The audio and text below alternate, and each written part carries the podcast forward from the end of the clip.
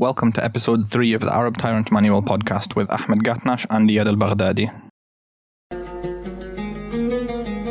لهم حديد ونار وهم من القش أضعف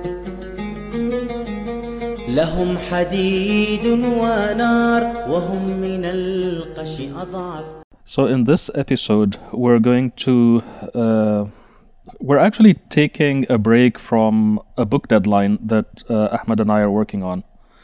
Um, with events in Iran heating up, um, and with the fact that we were kind of late on the third episode of the Arab Tyrant Manual podcast, uh, we thought uh, it really would be great if we can take an hour from our schedule and do a little bit of recording uh, a new podcast uh, specifically talking about the situation in Iran. Now, uh, I'll be first to acknowledge and to give a caveat here. I'm not an Iran expert. Ahmed is not an Iran expert. Neither of us are Iranian. However, this is uh, an anti authoritarian podcast. We might not be Iran experts, but we claim to be experts on authoritarianism and authoritarian behavior, especially when those authoritarian regimes are under revolutionary pressure. So, in this podcast, we're going to be speaking about our reading and our reaction to the protest wave in Iran, and a little bit of context as well about authoritarianism in the Middle East, authoritarian be- behavior, and our own education about human rights in Iran and authoritarianism in Iran. So, a few days before the new year, protests broke out in Iran. What surprised observers this time is that they weren't centered on Tehran, they broke out in regional capitals and smaller cities. A lot of Iran watchers were caught off guard and were saying stuff like, unlike 2009, uh, the Green Movement protesting stolen elections, they don't actually know anybody who's at these protests. And there are generally a lot of differences between now and 2009. So protests spread for several days. They became very heated. By most accounts, they started over economic grievances, uh, massive rises in prices over the last year. But very quickly, people were uh, chanting slogans about death to the dictator and down with the clerics. Um, so it escalated pretty quickly. This is something which is important to note over here. When protests go from economic grievances to asking for the downfall of the regime within hours or within days, you know you have a problem. You know that these people do not believe that this regime can be reformed. They've completely lost hope in this regime or this government bringing any improvement in their in their in their in their daily lives. Which is why I mean this this kind of reminds of the Arab Spring as well. It reminds of places like Egypt and and, and Syria uh, and other other Arab regimes as well, where when the the demand was not exactly give us a new constitution. The demand in the street, I mean, was not give us a new constitution. It was not we want better uh, economic conditions. It was down with the regime. الشعب يريد إسقاط النظام. Why? Because this is a people, the people who took to the streets had completely given up on any chance of improvement coming from within this regime or coming from within the system. I do want to kind of compare and contrast 2009 and now. As you mentioned, a lot of people are commenting and saying that this is different from 2009. And my own education on Iran since 2009 and you know 2009 and and afterwards has come from Iranian human rights activists. Particularly, I should you know give a shout out to Maryam Nayeb Yazdi, who is a tireless uh, human rights activist. Uh, she's Canadian Iranian, and she covers she covers the stories that maybe other others have missed. And we're going to speak a little bit more about that and why that's important later on. But in 2009, the protests were really about uh, a stolen election. It was really about widespread election fraud committed by the regime in order to push their candidate, Ahmadinejad, to an additional term in office. And of course, supporters of other candidates, they were not happy and they would not be silenced. And that's where it started. Well, that's what it started as. It started as um, protests, you know, against election fraud. It started from within Tehran, you know, middle class people and then it escalated at that point. and you know at some point it did got to the point to, of uh, down with the dictator and down with the regime it did get to that point al- al- although it, it took as far as i know several weeks in this case however yeah it's different because it actually went from the outside in it went from the lower uh, you know the the lower economic uh, status kind of uh, provinces the impoverished areas marginalized communities and then it spread inwards into Tehran. So this illustrates one of the systemic problems that authoritarian governments have. When you're not open to the people and when you don't have accountability, you lose the ability to make valid excuses. So some people have pointed out that Iran suffers from a lot of trends that are really outside of their control. There's stuff like a bird flu epidemic in which they had to cull millions of chickens, and that led to a massive rise in the price of eggs. There are severe water shortages as well. There's a global drop in oil prices, but when you are an unaccountable government, you don't really get to use these excuses because the valid excuses are mixed in with your own corruption. So instead of problems being something that the country is, you know, we're in this together, it's instead entirely your fault. You insisted on owning it yourself. Now you do own it. So you'd better solve it. That's an excellent point. You own it, so now you own the problem as well. And you see how um, Iranians are basically giving up on their regime. Statistics show that as many as 150,000 educated Iranians emigrate annually, which has been said to cost the country over $150 billion a year. Um, just anecdotally, some of the most highly educated people I know, academics with multiple PhDs, people working in innovation and global companies, are Iranians. Um, they're the kind of people who can bring massive benefits to an economy and create jobs if they're staying at home, but they're not given that chance. So is it any wonder that people are basically chanting for the downfall of the regime? There is another factor that maybe I I, uh, I would I would invite you to comment upon, which is um, how significant is it that it's the lower class that are protesting and asking for the downfall of the regime now? Two interesting things are firstly, it's lower classes who are leading these protests. It's um, poorer people from outside the capital city. And secondly, a news report quoting the regime said that 90% of those detained are under the age of 25 under the age of 25 means that they weren't adults in 2009 at the time of the Green Revolution. So they don't even share those same grievances. These are people who've come of age within the last seven years, and they already hate the government. They're interconnected with the rest of the world, they have social media, they have the internet, and they see how the rest of the world lives.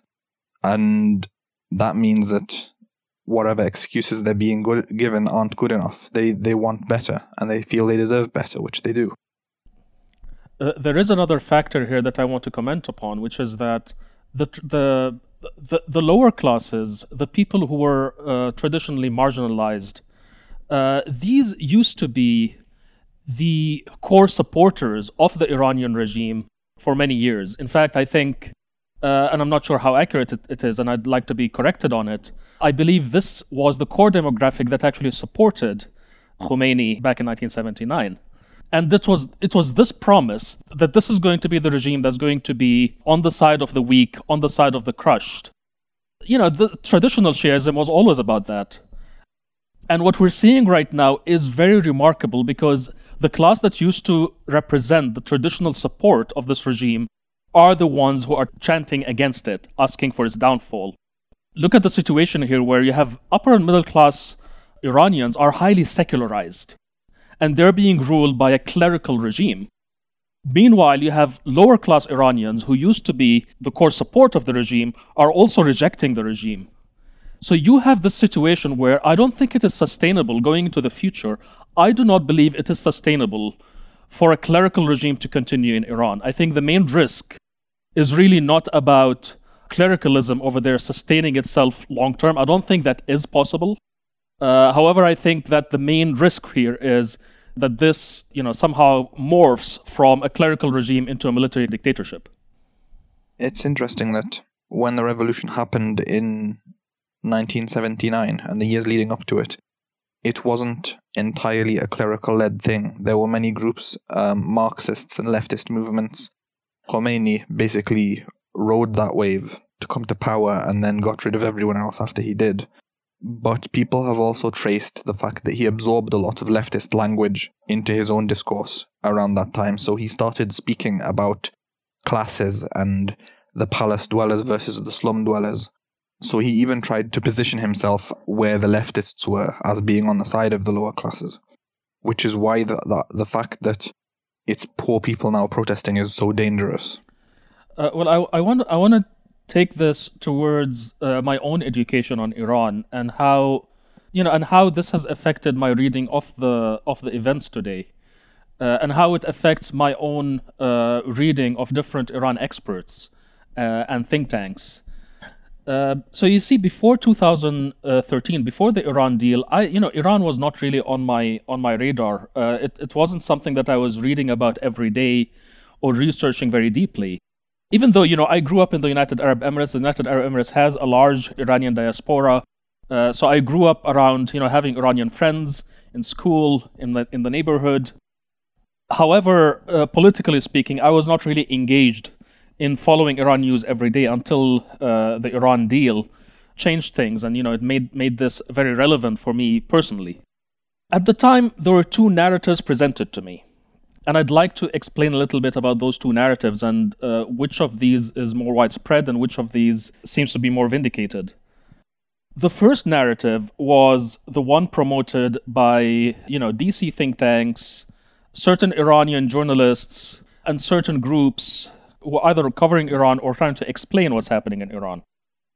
And the first, uh, this this first narrative was all about how the Iranian regime has two sides. There were there was there was a certain side in the regime which was more conservative, which is kind of represented by Khamenei, the supreme leader, and you know the IRGC, the Iranian Republican Guards, the Revolutionary Guards. Sorry, the the narrative is that these are the bad guys. These are the guys who are illiberal. Uh, these are the guys who are more authoritarian but then within the same regime, there is also the reformist camp. And the reformist camp is represented by the likes of Rouhani, uh, Khatami, uh, Jawad Zarif, people who are, they're more uh, open to the West, they know how to speak to the West, and they're pro reform. Uh, this was the narrative that was presented. And the idea here was that, you know, we should not say certain things or act certain a, a certain way Otherwise, we will be, you know, we will be screwing over the good guys. And that all we have to do is empower the reformists and, you know, try not to empower the, the, the conservatives. This was the narrative actually used to sell the Iran deal. And the narrative didn't make sense for two reasons. The first is that I understand authoritarian regimes and authoritarian behavior. And in fact, around that time, 2013, 2014, it was really when I was researching that most deeply. And it never made sense to me that you can actually reform a regime which is so deeply authoritarian, as deeply authoritarian as the Iranian regime, by simply empowering one party over the other within the same regime. I never actually believed that it was possible. I still don't believe it's possible. And I believe if you think it's possible, then maybe you don't understand authoritarianism and authoritarian regimes. You see, if you look at it on paper, if you look at it theoretically, it seems like it's an easy thing, right? All you need is to abolish the post of supreme leader, abolish the guardian council. Because keep in mind, you know, Iran in Iran, elections are not really elections; they're selections. Because the supreme leader and the guardianship council decide who can or cannot run. They basically say, "Here are six people; you can choose between them." Uh, exactly. So on paper, it looks simple enough. All you have to do is abolish this mechanism, abolish this wilayat al-faqih, or abolish this the system where either abolish the post of supreme leader and the guardianship council, or make it a figurehead position. So that you know they're they're kind of like you, you kind of either you're going to the path of making this actually a republic or a democracy, or you make it kind of something like a like a quote unquote constitutional monarchy and then you have you know you and then if you do that and then you allow of course uh, multi-party elections and it seems that that's enough to make it at least look like a normal democracy where people can actually vote in elections elect their, their representatives and you know uh, you, you you get that However, it's not that simple. I mean, I, we could say the same thing about Egypt, for example. We can say, for example, all Egypt needs right now, where, it's suffering under uh, Sisi's regime, all it needs is a better constitution um, and free and fair elections. And, you know, we're good. This view is actually very naive because it ignores the vice grip that certain unelected institutions have over the entire country in, in Egypt, it is the Egyptian army, and in Iran, it is the IRGC, the Iranian Revolutionary Guards Corps. First of all, these institutions are very brutal. They have their own budgets, they control a lot of the economy, and they are primary beneficiaries of the continuation of this kind of authoritarian regime. It's not that easy to remove them from power, it's not that easy to push them out using elections. Something very telling was um, when these protests broke out and it became clear that they were over the state's economic mismanagement. Rouhani came out and basically said in a statement there are, you know, 12 or, or so organizations in the state who are taking a lot of money and they don't tell me what's in their budget, they just tell me how much to give them. And it seemed to me like a really weird thing to admit. I'm the president and organizations in the state are asking me for money and they won't they won't tell me what that money is for and there's nothing I can do about it. You'd think you're the president, your job is to say no and force them to tell you what it is, but that basically shows that the president is not the guy in charge. Well, Rouhani is not exactly my kind of guy, but you know that was refreshingly honest when he comes out and says that you know yes, I am the president, but I don't really run things around here, which is actually true. It's a fact. This is the way that the system is built the actual leader is literally called the supreme leader, and it's not the president. It is, you know, it is a dictatorial figure, authoritarian guardianship figure, which is the supreme leader, the current one being Khamenei. Going back to what I was saying, this is not how you reform the regime. You, you cannot reform a regime like that by simply electing the right guys.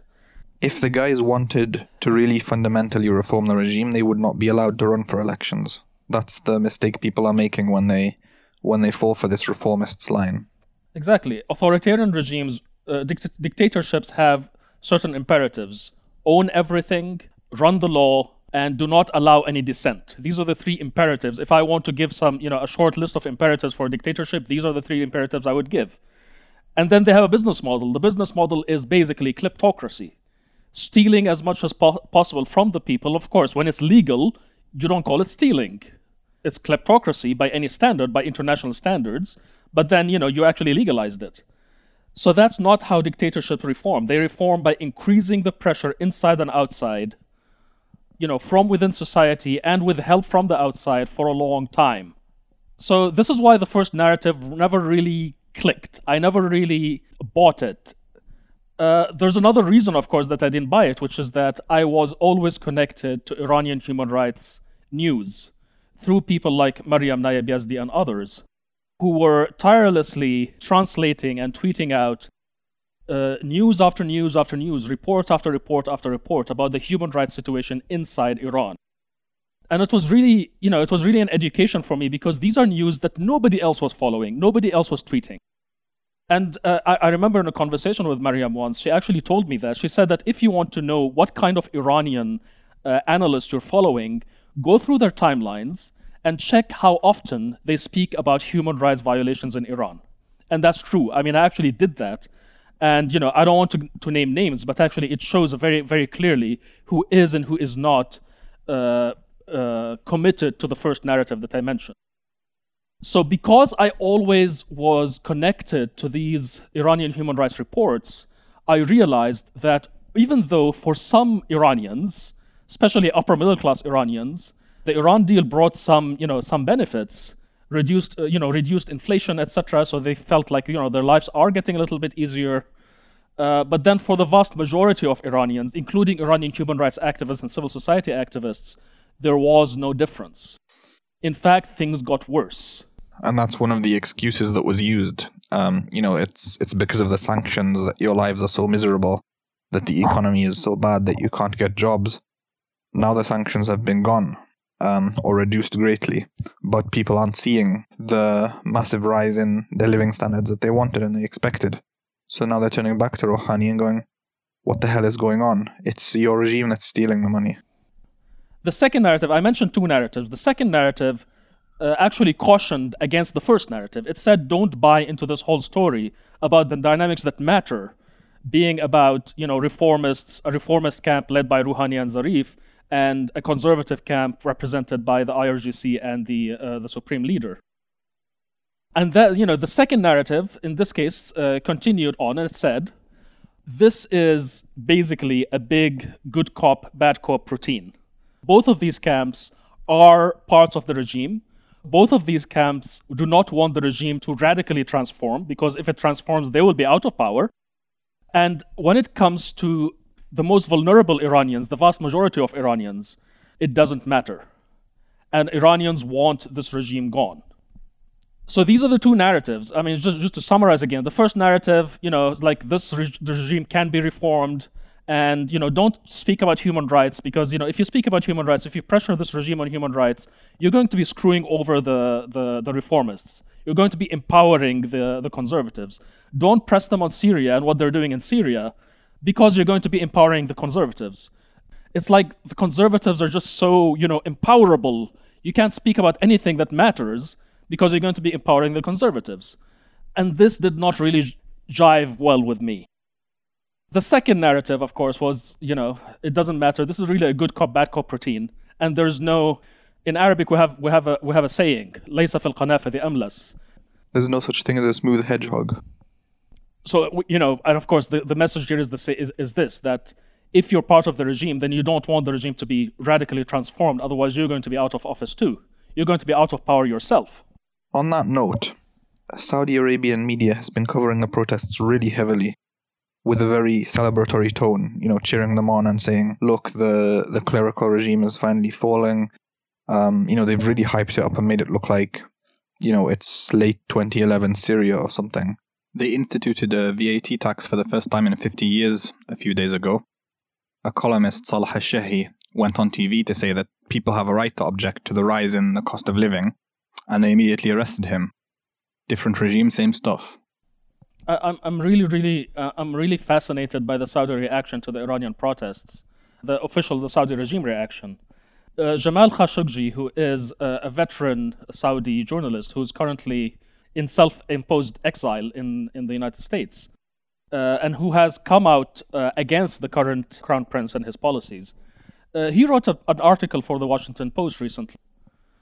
It came out on uh, on Wednesday, and he's kind of analyzing the Saudi official reaction, and he's arguing.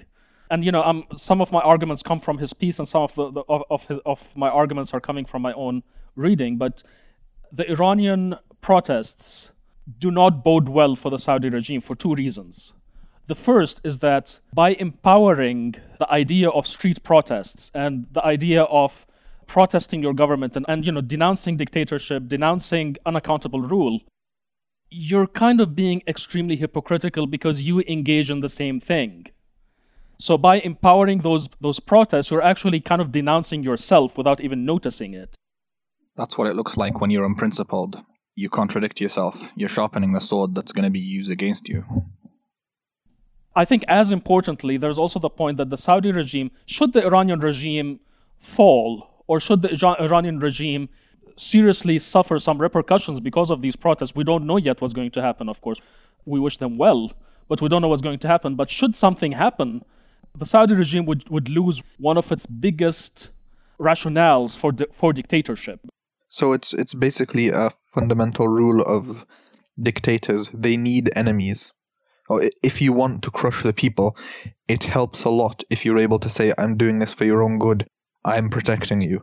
you know, I have to plunder the economy because we're under existential threat from this external enemy. And, you know, I have to be able to empower the security services to do their job. Doesn't matter that the security services are more focused on internal threats than external, but you're basically um, using it as an excuse. And this is Saudi Arabia's thing now that we have an existential enemy in Iran. They're spreading across the Middle East. They're taking over countries, and we have to we have to combat them. If it if the Middle East becomes really peaceful tomorrow, and all the conflicts fizzle out, Mohammed bin Salman has no choice but to try and start some conflicts because he he won't fare well in that kind of world. I'm going back to the two narratives right now, and I just want to ask you a question. Which narrative do you think the Iranian protesters who are taking to the streets actually believe? Do you think they believe that this regime is made up of good guys and bad guys, and you have to not speak about human rights, not speak about dictatorship, uh, not speak for the rights of the Iranian people because you don't want to empower the conservatives? Or do they believe that this is a good cop, bad cop routine, and that both of these, whether it is Rouhani or whether it is uh, Khamenei, both of them are equally bad. They're equally, you know, they're both dictators.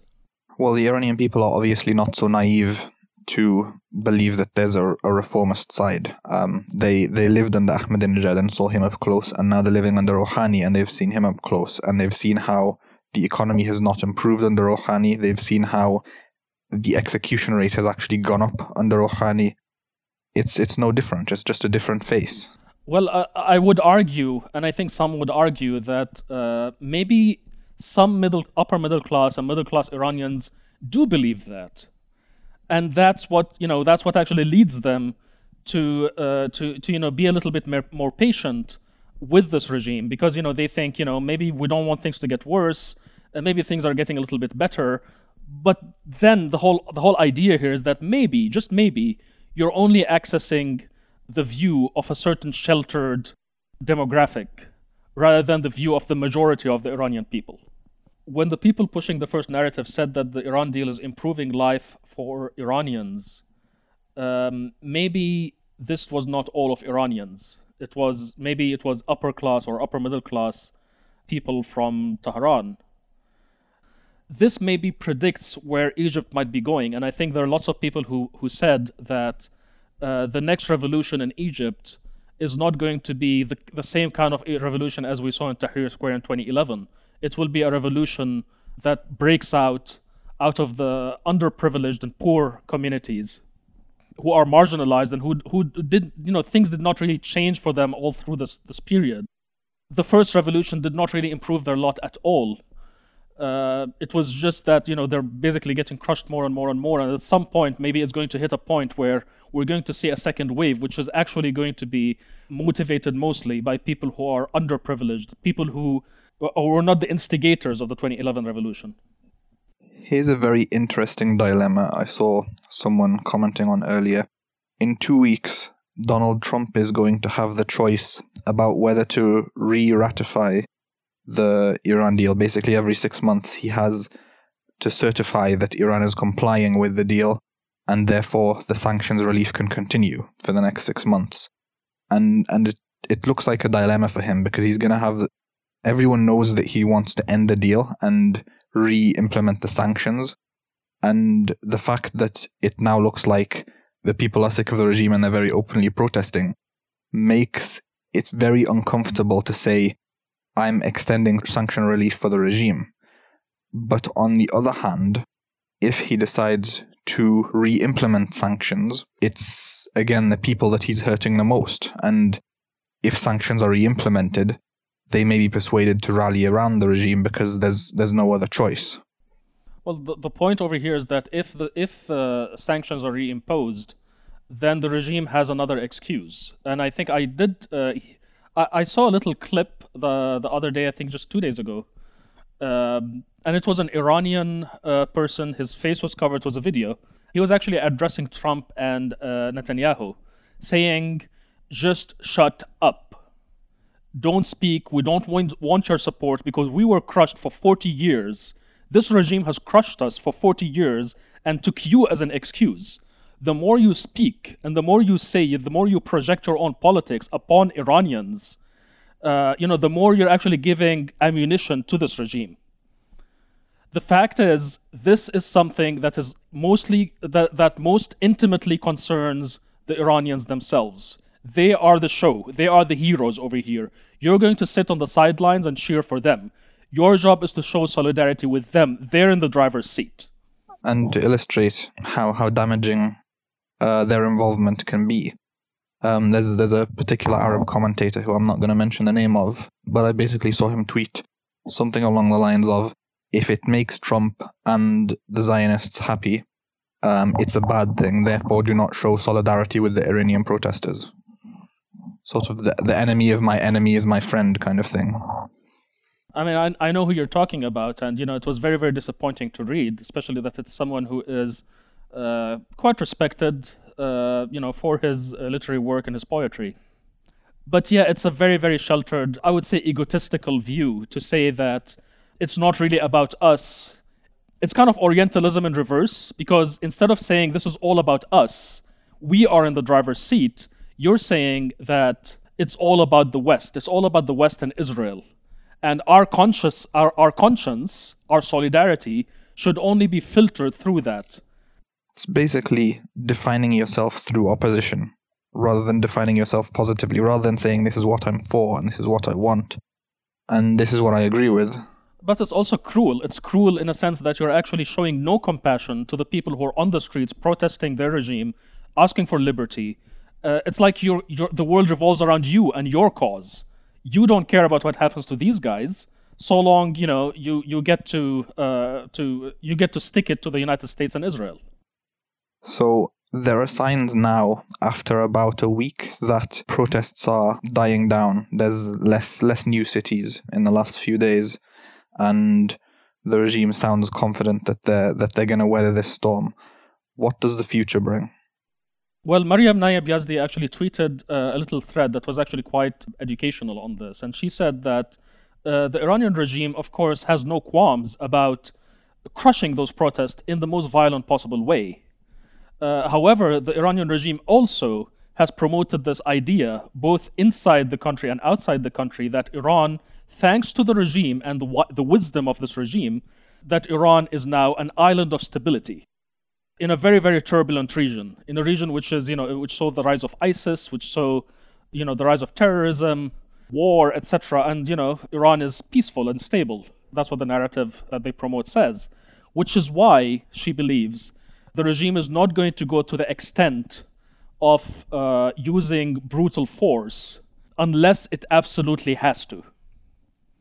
Uh, and of course, the, they're trying to slow down the protests through a combination of uh, conciliatory language, plus also trying to do as much as possible to slow down communication. So they blocked uh, certain internet services, especially Telegram, uh, which was heavily used by Iranians. So the fact is that in many cities in uh, Iran, it's very very difficult, especially the cities which are uh, you know traditionally marginalized and the poorer areas. It's difficult to actually find out what's going on over there. Uh, in fact, I actually saw a video that I think came two days late. People people did not even know that this city had any protests, and I think two days later, videos were actually uh, released. So it might be too early. I mean, we don't know what's going to happen. We don't know what's what the future holds. But as I said in the beginning of the podcast, it seems that the time is up for a clerical regime in Iran. The, I think the main risk is really not about a continuation of clerical rule, but rather about this morphing into something more like a military dictatorship. So basically, the IRGC becoming even more like a state within a state, in the same way as the Egyptian military. It's unaccountable. It has so much control over the economy, it can just decide to jettison the religious stuff, kick out the clerics, and just become a standard military dictatorship like Egypt. There was a hashtag I saw the other day in response to some pro regime people saying, Don't protest, it'll cause chaos and we'll become like Syria. Some people started a hashtag saying, We'll be like Tunisia. And that was amazing to see that even after all these years and even after the rest of the world has given up on it, the Arab Spring still does continue to inspire and continues to reach out across borders. Uh, what's interesting here is that people, especially uh, you know, that dictatorial regimes themselves, have sold this idea that if you protest, you're going to end up like Syria. Uh, and the cruelest thing about this is that Syria became the hell that it is thanks to Iranian support for the dictator Bashar al-Assad. But then the whole thing is reducing the whole story of the Arab Spring to just the Syria example, uh, it's kind of like painting over the entire region with one brush. Uh, the models are actually far more nuanced. Uh, as you mentioned, there is the Tunisia model, where uh, the army took the side of the people, ousted the president, and realized that you know we don't want to break the country. It's better for us to actually have a transition. It's better for us to sacrifice uh, the ruler and his family rather than sacrifice the entire country. It's not just Syria. But then they like to bring up the Syria example because, you know, they, it, it almost seems as if they intentionally made Syria into the hell that it is because they want to use it as a cautionary tale. And it's very inspiring to see that even everyday protesters on the street can see through this. That's it for this episode of the Arab Tyrant Manual. Thanks for listening. I need to reiterate again neither of us are Iran experts. We're just pointing out the patterns that we see across the board in our study of authoritarianism. If you have anything you'd like to add, please tweet at us or use the hashtag Arab Tyrant Manual. A few of you complained about the volume last time. Uh, apologies for that. I hope it's been fixed now. Now we're off back to our bookwork. See you next time.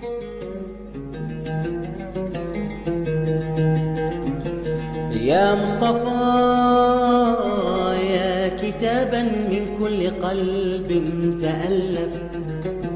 ويا زمانا سيأتي يمحو الزمان المزيف.